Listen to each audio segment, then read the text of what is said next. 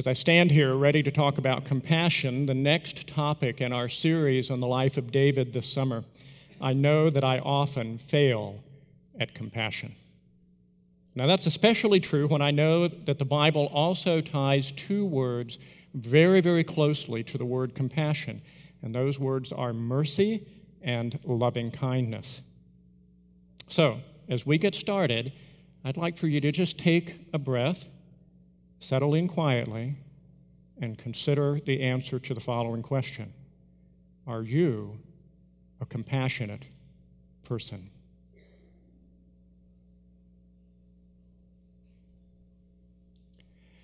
I've already mentioned that I was at the General Assembly meeting in Pittsburgh last week.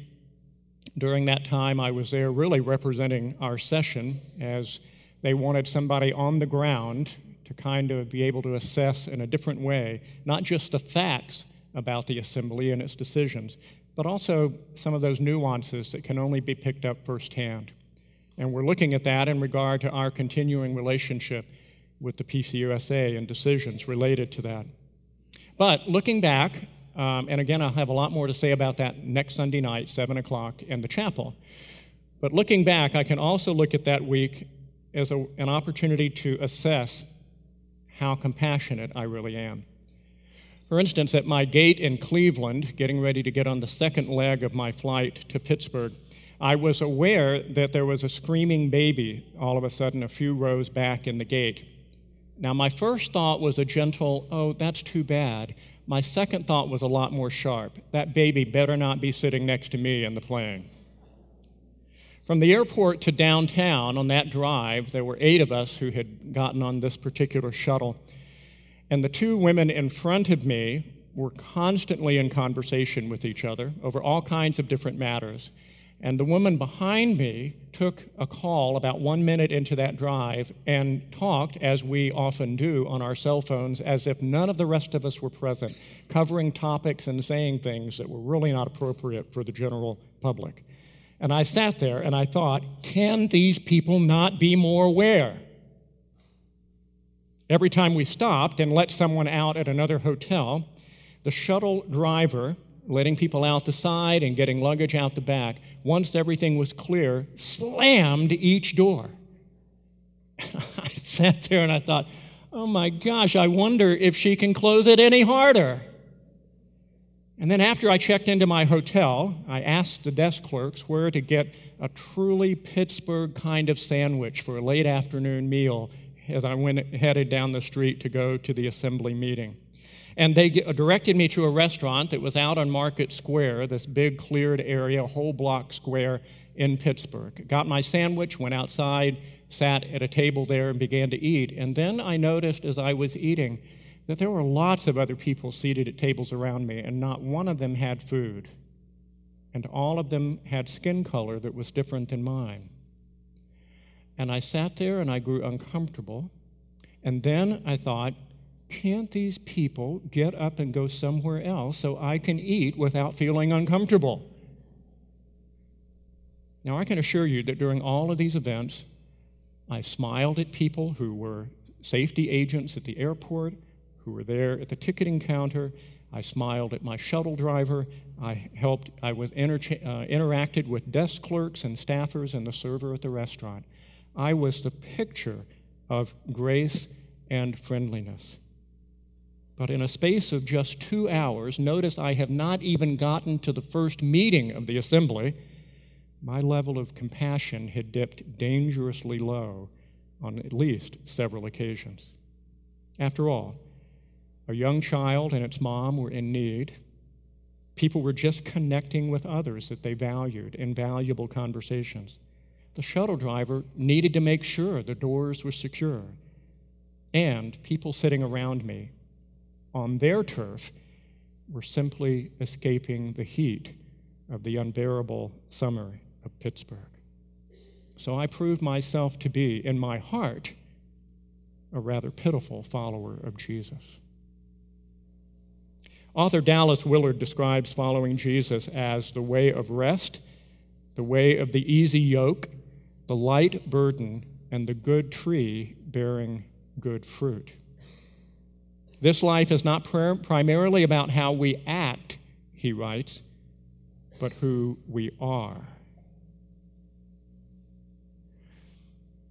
And I know that in my heart, I am often not a very compassionate person.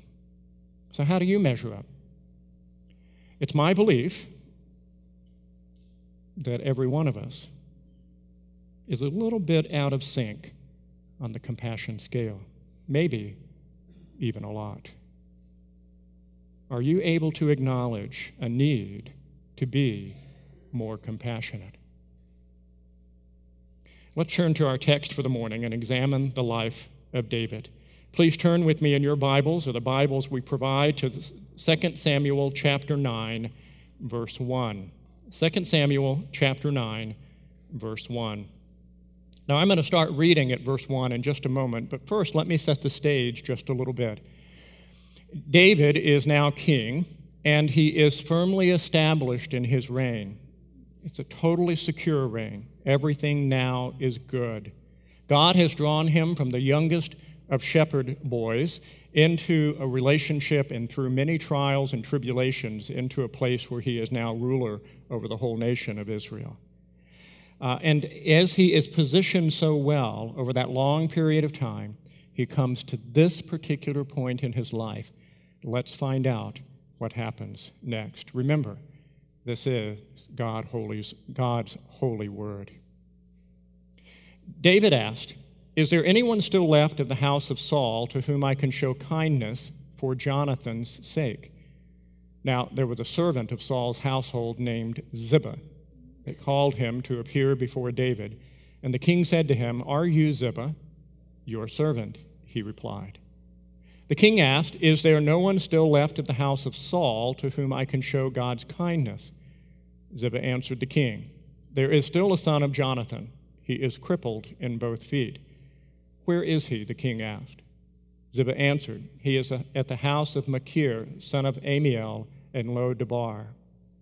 So King David had him brought from Lo Debar, from the house of Machir, son of Amiel. When Mephibosheth, son of Jonathan, the son of Saul, came to David, he bowed down to pay him honor. David said, Mephibosheth, your servant, he replied. Don't be afraid, David said to him, for I will surely show you kindness for the sake of your father Jonathan. I will restore to you all the land that belonged to your grandfather Saul, and you will always eat at my table. Mephibosheth bowed down and said, What is your servant that you should notice a dead dog like me? Then the king summoned Ziba, Saul's servant, and said to him, I have given your master's grandson everything that belonged to Saul and his family. You and your sons and your servants are to farm the land for him and bring in the crops so that your master's grandson may be provided for. And Mephibosheth, grandson of your master, will always eat at my table. Now Ziba had 15 sons and 20 servants.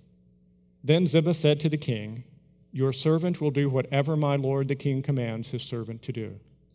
So Mephibosheth ate at David's table like one of the king's sons.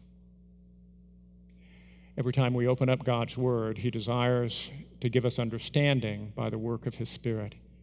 May that be true for each one of us here this morning. Saul had been Israel's first king he had what I would call a manic depressive relationship with David David the warrior, David the musician, David the king's own son in law. One of Saul's sons, Jonathan, was David's best friend. The two of them expressed deep love and intense loyalty to each other.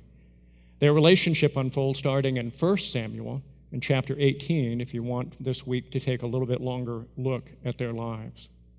They make arrangements with each other as if they were the closest of brothers. The final glimpse into these relationships, these contracts, these commitments is in chapter 20, verse 42, where Jonathan says to David, Go in peace, for we have sworn friendship uh, with each other in the name of the Lord, saying, The Lord is witness between you and me, and between your descendants and my descendants forever. That is the commitment David has in mind in our text. When, many years later, he is moved to ask if anyone in Saul's household is still alive. Saul and Jonathan are both dead, and David wants to fulfill his commitment to Jonathan, made back in those agreements years before. This commitment was entered into at that time, and it is surely out of a deep compassion that he steps forward to fulfill it now, if at all possible. The story tells us that a man named Ziba is known to have been King Saul's servant, and when questioned, he says there is one son of Jonathan yet alive.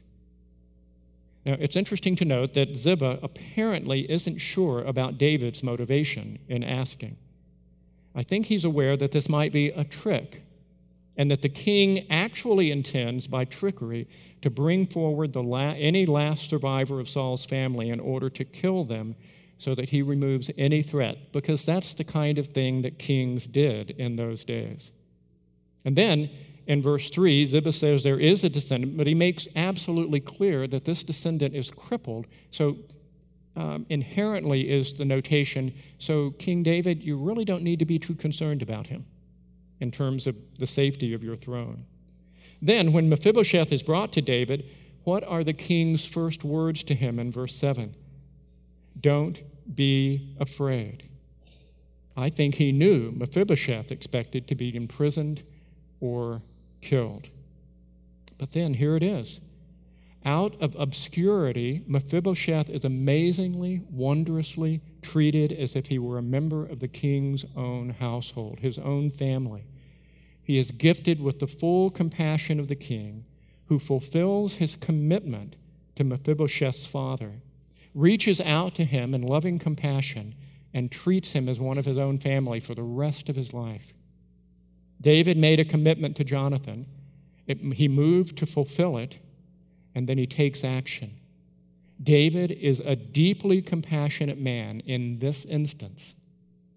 It is a remarkable moment. So, what about us? Does compassion rule in our lives? It's a good day for us to face this question squarely.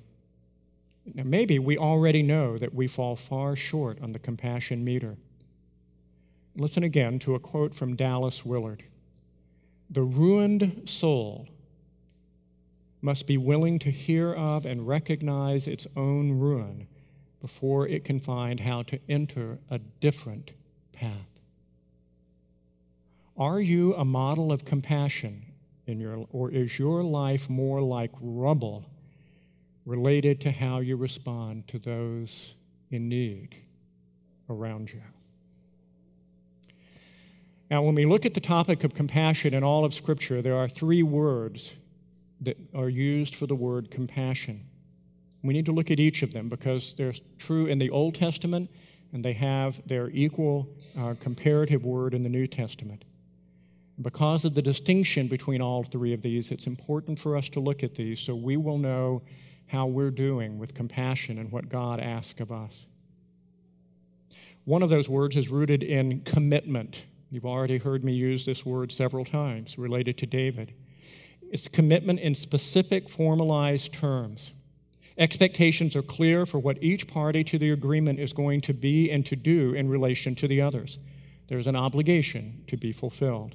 David made that kind of commitment over and over again with Jonathan. At the General Assembly a week ago, there at that time, tied to my fellow Presbyterian elders, both pastors and lay people, teaching and ruling elders. We were tied together by our common ordination vows. And so I was obligated to deal with each of my brothers and sisters in Christ in a way that would please God to the best of my ability. Compassion is part of that obligation. It means I am majestically compelled to make good on those ordination vows, on my commitments to my brothers and sisters in Christ. Those commitments are not to be taken lightly. It is imperative and was imperative for me during my week at GA that I remember those obligations and have compassion on those who wanted to set a different course from what I believe honors God best. It is imperative that they do the same for me because we have made vows to do just that. Within the body of Christ, we also make those kinds of commitments by the words we say when we join a church or the words we affirm to each other. So, how we live out those commitments with each other in compassion is crucial. Another word for compassion is related to feeling. When we see someone in need, our emotions have the opportunity to be stirred up. The locus of those feelings in Hebrew terminology was the gut, the bowels. In our day and time, we would see that as coming from the heart. But the sense of compassion emanates from deep down inside. David's feelings are not specifically described toward Mephibosheth. But the word used there for kindness in 2 Samuel 9 is the word that speaks about this feeling oriented response from the, from the heart. At the General Assembly, I'd listened to fellow Presbyterians in committee meeting and on, in plenary debate. I heard people share their perspectives on marriage and sexuality and all kinds of other issues. I felt deep compassion for people who hurt. I felt deep compassion for those who know that there are needs of people around us in our society and within our churches, people who are often mistreated, issues that we are mistaken on, and who seem to be at a loss regarding what the Bible teaches about holy living. Compassion is the heart's response to anyone in need. So, compassion is commitment, compassion is feeling, and the third, compassion as action. David brought Mephibosheth into his family. During my time in Pittsburgh, I visited some new churches, some just a year or two old.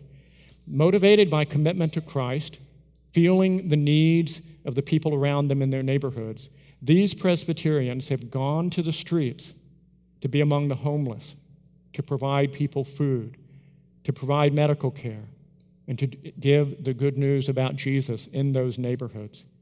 They planted gardens in a three by six block area of urban Pittsburgh. They also have offered conversations about life and faith and issues that every person is struggling with, with every person that they meet. On one walk with some of those people, several of us uh, were walking along with them in the city streets in a near north side urban area. And we noticed a lot of people milling about at midday um, we also then turned on a sidewalk, and as we did, there was a low block wall with a few people scattered on it, some together, some not, in the heat of that Pittsburgh afternoon. As we passed by in our little group, led by one of the leaders of these churches, we heard a woman's voice just after we passed, and the voice uh, said, Would you all pray for me? And the rest of us who were visitors kept on walking because we were already thinking, okay, uh, this woman could be on drugs, she could be strung out in other ways, she could be emotionally unstable. We're the visitors in this neighborhood, we're not sure what we should do. And then, before all of that thought could work its way through, uh, we also heard her voice again, and she said, Aren't you all going to stop and pray for me? And I stopped, and the rest of the group, we turned around. And the leader within that ministry turned and he spoke to her. He invited her to come in and to step into our circle. We all grabbed hands with her and prayed for her in those moments. It was a beautiful, momentary action that meant the world to that woman. Because by our action, we showed the compassion of Christ. Compassion as action. It is commitment, feeling, and action. It isn't just a job for Christians who are in Pittsburgh at General Assembly. It's not even just my job, it's for all of us. Paul writes to the Ephesians Be kind and compassionate to one another, forgiving each other, just as in Christ God forgave you. Peter writes in his first letter Love one another, be compassionate and humble. Do not repay evil with evil or insult with insult. On the contrary, repay evil with blessing, because to this you were called so that you may inherit a blessing. Where we have failed to be compassionate toward fellow Jesus followers, we should ask for forgiveness. Let's take a moment right now to ask God to show us where we have failed to exhibit compassion by commitment, feeling, and action to those who are also followers of Jesus. Listen for God and speak to Him silently.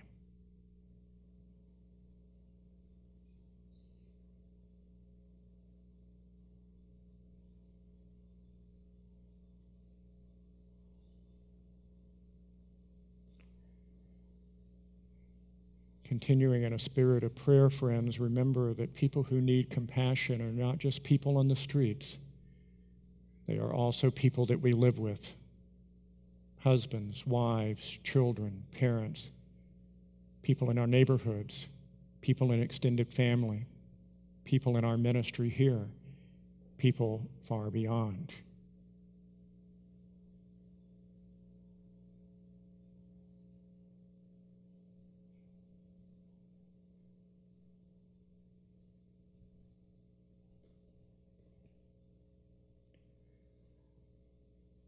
God, we know we mess up in showing compassion. We've done that with our brothers and sisters in Christ. Forgive us.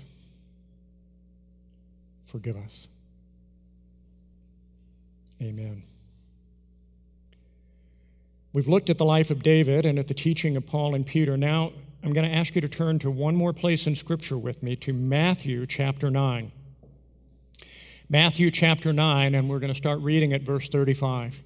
Because here we need to look at what Jesus taught his disciples about compassion in order to really press out this whole topic from Scripture.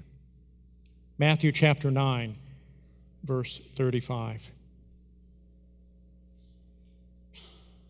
By this time, Jesus, according to Matthew's telling of the story, has announced the reality of the kingdom of God.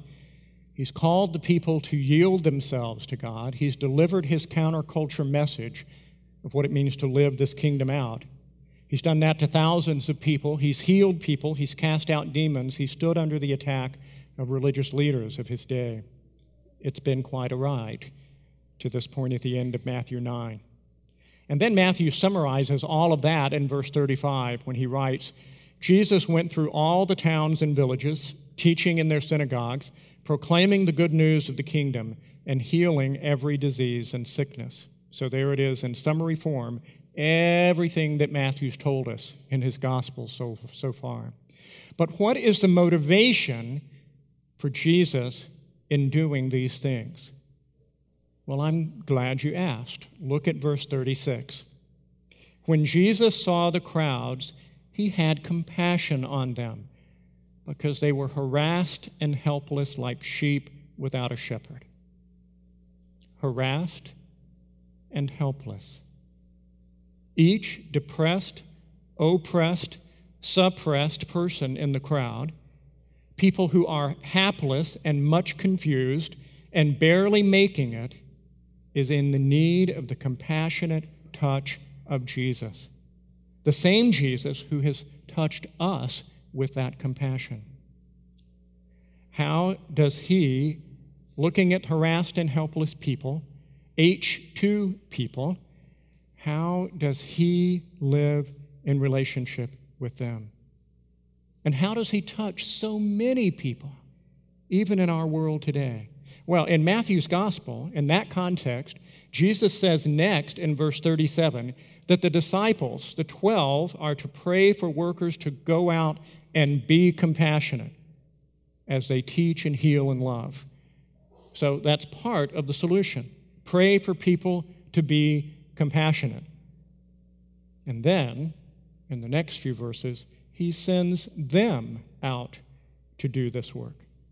Among the H2 kinds of people, every kind of person in the world, harassed and helpless, They are now to be the instruments of compassion. They are to be the instruments of compassion. And we can do no less. As compassionate as I think I am at times, and I am at times, I also recognize I fail to live a life of compassion as Jesus did. What about you? In late May and early June, Laura and I took to the highways and byways of England and Scotland for a couple of weeks. We were there to attend a wedding, but we wisely decided to make a vacation of it. We saw some amazing buildings, from the just finished Shard, the tallest building now in Europe, to little village pubs. From St. Paul's Cathedral to isolated little village churches. From grand Victorian hotels to quaint B and Bs. From private homes like Chatsworth to quaint cottages. Like buildings anywhere, each of these must all be maintained in order to fulfill their purpose. We also came across once well cared for buildings that lie in a state of ruin through neglect, structures that have been ruined for a long, long time. Friends, our walk in the way of Jesus needs to be diligently maintained. Remember the words from Dallas Willard I quoted earlier the ruined soul must be willing to hear of and recognize its own ruin before it can find how to enter a different path. And when it comes to compassion, it is possible we have been quite neglectful. Where we fail in compassion, we are weakened. Our faithfulness is weakened. Our witness is weakened. We will continue toward ruin unless we apply ourselves to compassion once again with God's help. Today, we've learned that compassion comes out of our commitment to live in the way of Jesus, a commitment. It comes when we feel for the needs of others, and it comes when we act. To whom does Jesus want you to show compassion? Let's take these final moments to listen for the prompting of the Spirit of God about who needs to receive compassion from us. Let's pray.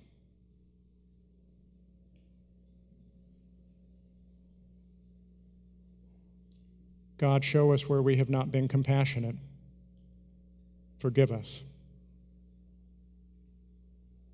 Forgive us.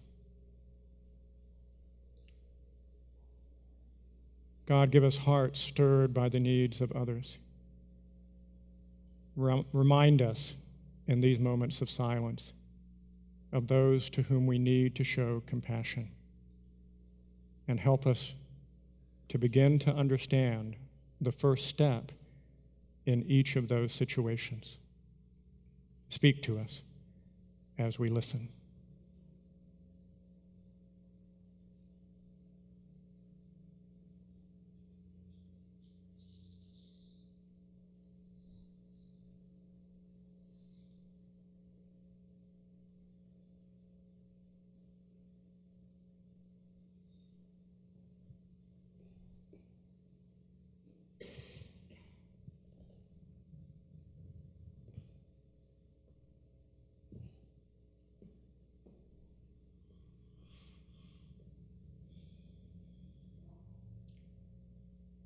God, like David, like the disciples,